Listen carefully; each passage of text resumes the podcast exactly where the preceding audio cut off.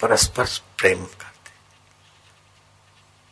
दूसरे ऐसे प्रेमी होते सामने वाला प्रेम करे ना करे, लेकिन वे प्रेम करते ही रहते हैं, करते ही रहते हैं। सामने वाला चाहे कैसा भी हो, प्रेम करना उनका स्वभाव होता है।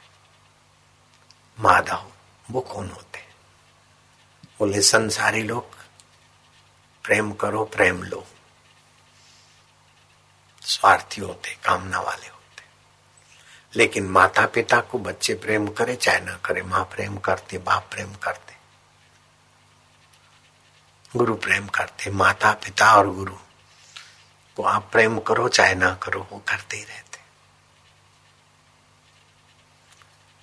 और हे ग्वाल गोपिया, उन प्रेमियों में कुछ ऐसे भी होते हैं कि कोई तो प्रेम करे, लेकिन वो प्रेम नहीं करते। तो एक वो हुए कि प्रेम करो और वो प्रेम करे, वो संसारी हुए।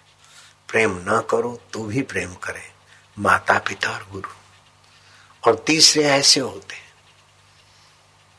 निपट निरंजन। आप कितना भी प्रेम करो, लेकिन वो नहीं करते। वो चार प्रकार के होते हैं। आप कितना भी प्रेम करो, लेकिन वो समाधि में पुरुष है, उसे पता ही नहीं। आप कितना भी प्रेम करो, वो पागल है, उसे पता ही नहीं। आप कितना भी प्रेम करो, लेकिन वो कृतघ्न है।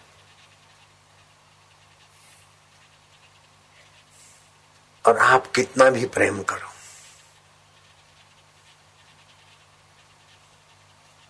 वो कुछ विलक्षण है।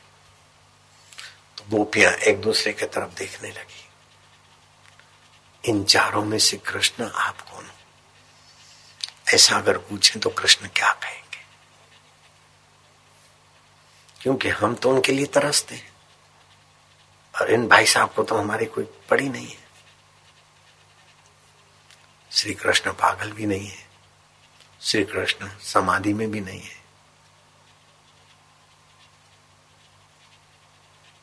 श्री कृष्ण कृतघ्न भी नहीं है। फिर भी हमारे प्रेम का प्रत्युत्तर नहीं मिलता, भाई साहब तो चले जाते। ऐसे आपस में मानसिक चढ़ाव उतार की अवस्था में किसी गोपी ने पूछ लिया होगा या श्री कृष्ण ने उनको बांप लिया होगा। बोले, मेरे विषय में तुम ऐसा ना सोचो। मैं उन चारों में से नहीं हूँ। तुम प्रेम करती हो और मैं कई बार प्रेम नहीं करता। क्यों? कि तुम्हारी कोई ऊँची अवस्था है। मैं ये उम्मीदों से कभी कभी जानबूझ के भी तुमसे दूर होता हूँ, ताकि तुम बाहर ही बाहर प्रेम करते करते रुक न जाओ। मुझे अपने अंतरात्मा प्रेमास्पद को भी मिलो, जहाँ से तुम्हारी और हमारी दूरी खत्म हो जाती। मैं ईश्वर नहीं, तुम जीव नहीं, हम दोनों ब्रह्म है। वो अवस्था आ जाए, इसलिए मैं जानबूझ के तुमसे कई बार कन्नी काटता हूँ अब तो दीपो भावा, बुद्ध कहा करते थे, अपना दिया आप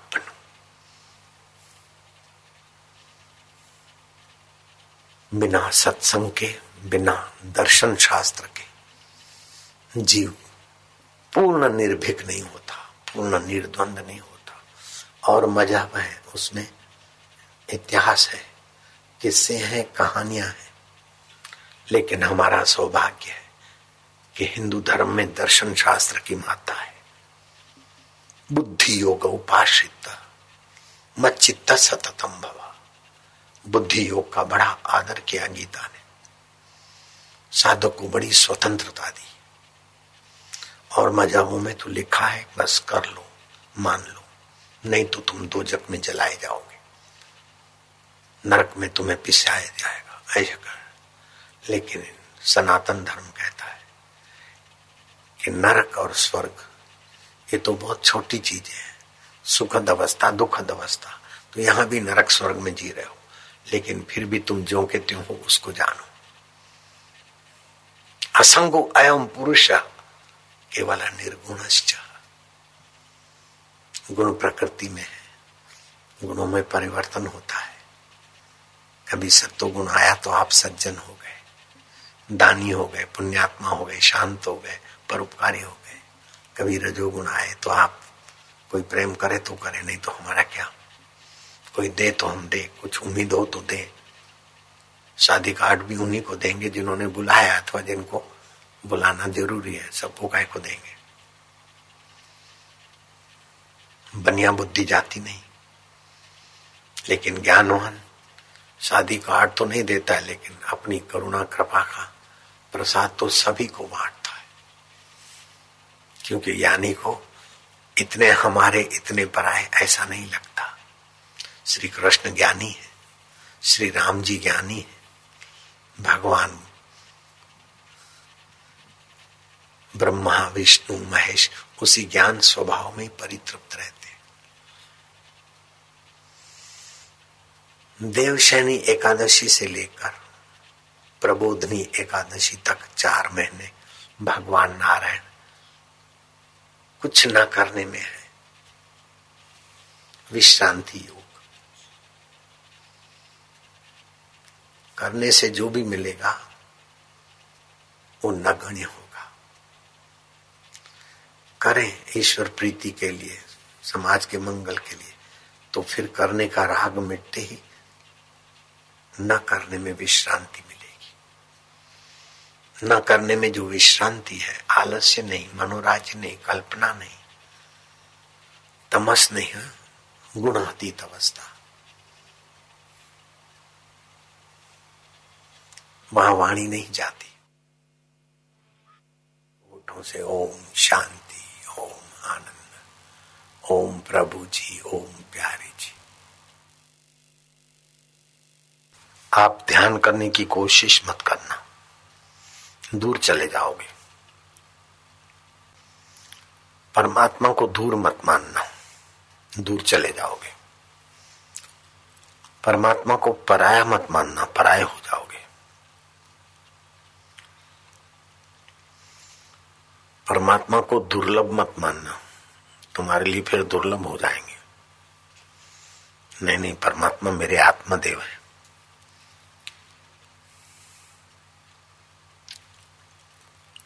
मेरे परम हितेशी। है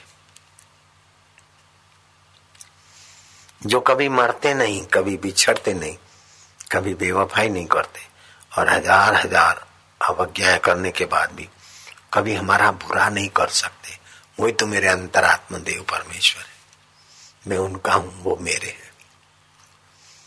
ये संसार के उतार चढ़ाव देकर मुझे परिपक्व कर रहे हैं। वाह मेरे प्रभु, ओम।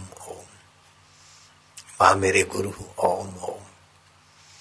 वाह आनंद स्वरूपा, ओम ओम।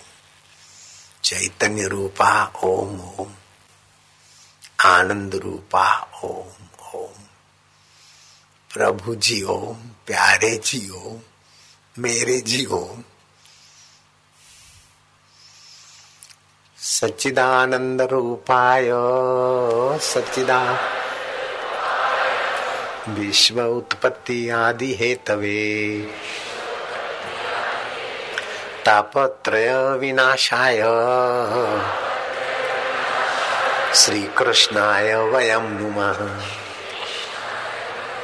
जो सत है चित है, आनंद स्वरूप है। सृष्टि की उत्पत्ति, स्थिति और प्रलय का कारण है। शरीर की उत्पत्ति, बैक्टीरियो की उत्पत्ति, स्थिति और बैक्टीरियो के प्रलय का कारण तुम हो। सृष्टि की उत्पत्ति स्थिति परलय के कारण व्यापक ब्रह्म है। तो शरीर की उत्पत्ति स्थिति परलय का कारण अंतकण अवच्छिन्न ब्रह्म है। ब्रह्म तो ब्रह्म ही है। वो घड़े का आकाश है, वो व्यापक आकाश। आकाश तो आकाश।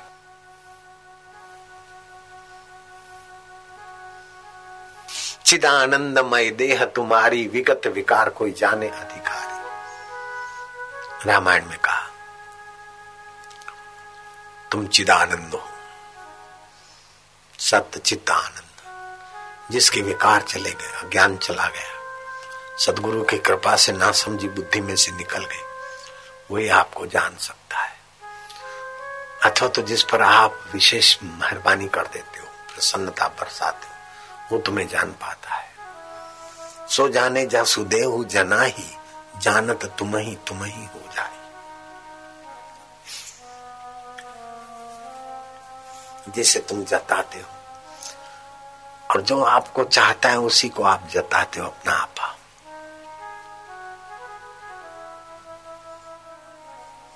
नानक जी घर में थे। मेरे रब, मेरे आका तू कड्डी मिलते सी। ध्रुव को पाँच साल की उम्र में मिला, प्रहलाद को बारह साल की उम्र में मिला। रामी रामदास को साकार रूप में आठ साल की उम्र में मिला। और मेरे सोलह साल हो गए मेरे रब। मैनू कदी मिलती सी तुसी। पुकार। नानक जी, सोलह साल, छह महीने, पंद्रह दिन के थे। तड़प पुकार होती रही। तीस साल, छह महीने और पंद्रवा दिन।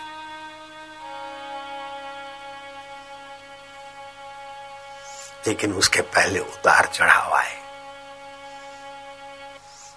माँ ने झांका रात हो गई बेटा, बारह बज गए। अब सो रहे सो जा। मेरे लाल, सुबह उठकर बंदगी करना रब दी। नानक जी ने दरी बिछाई। लेटे न लेटे तो पपिया ने पीहू पीहू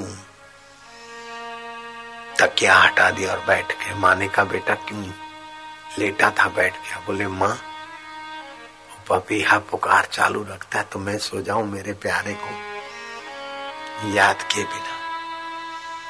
हम भी कमरे में आँसू बहाते, तड़पते, जैसा कुछ होता था क्या क्या होता था। जिसको के लिए तड़प होती, उसको वो मिलता मिलता मिलता मिलता ही है और मिलने के रास्ते भी बताता है, मिलने के साधन और संतों से भी मिलवा देता है। जितना हित हराम से, उतना हरि से होए। कह कबीर वादास का पला न पकड़े कोई। जितना ये हराम खोर दुनवी चीज़ों के लिए हमारी तड़प और मांग है, उस आधा भी ईश्वर की मांग हो जाए तो ईश्वर। पंचाणु टका तो इसी से मन शुद्ध हो जाता है, मनुष्य का काम बन जाता है। ईश्वर की प्राप्ति की तड़प पंचाणु टका तो साधन संपन्न कर देती। तीन टका सत्संग, साधन, दो टका सेवा आदि, बस हो गया काम।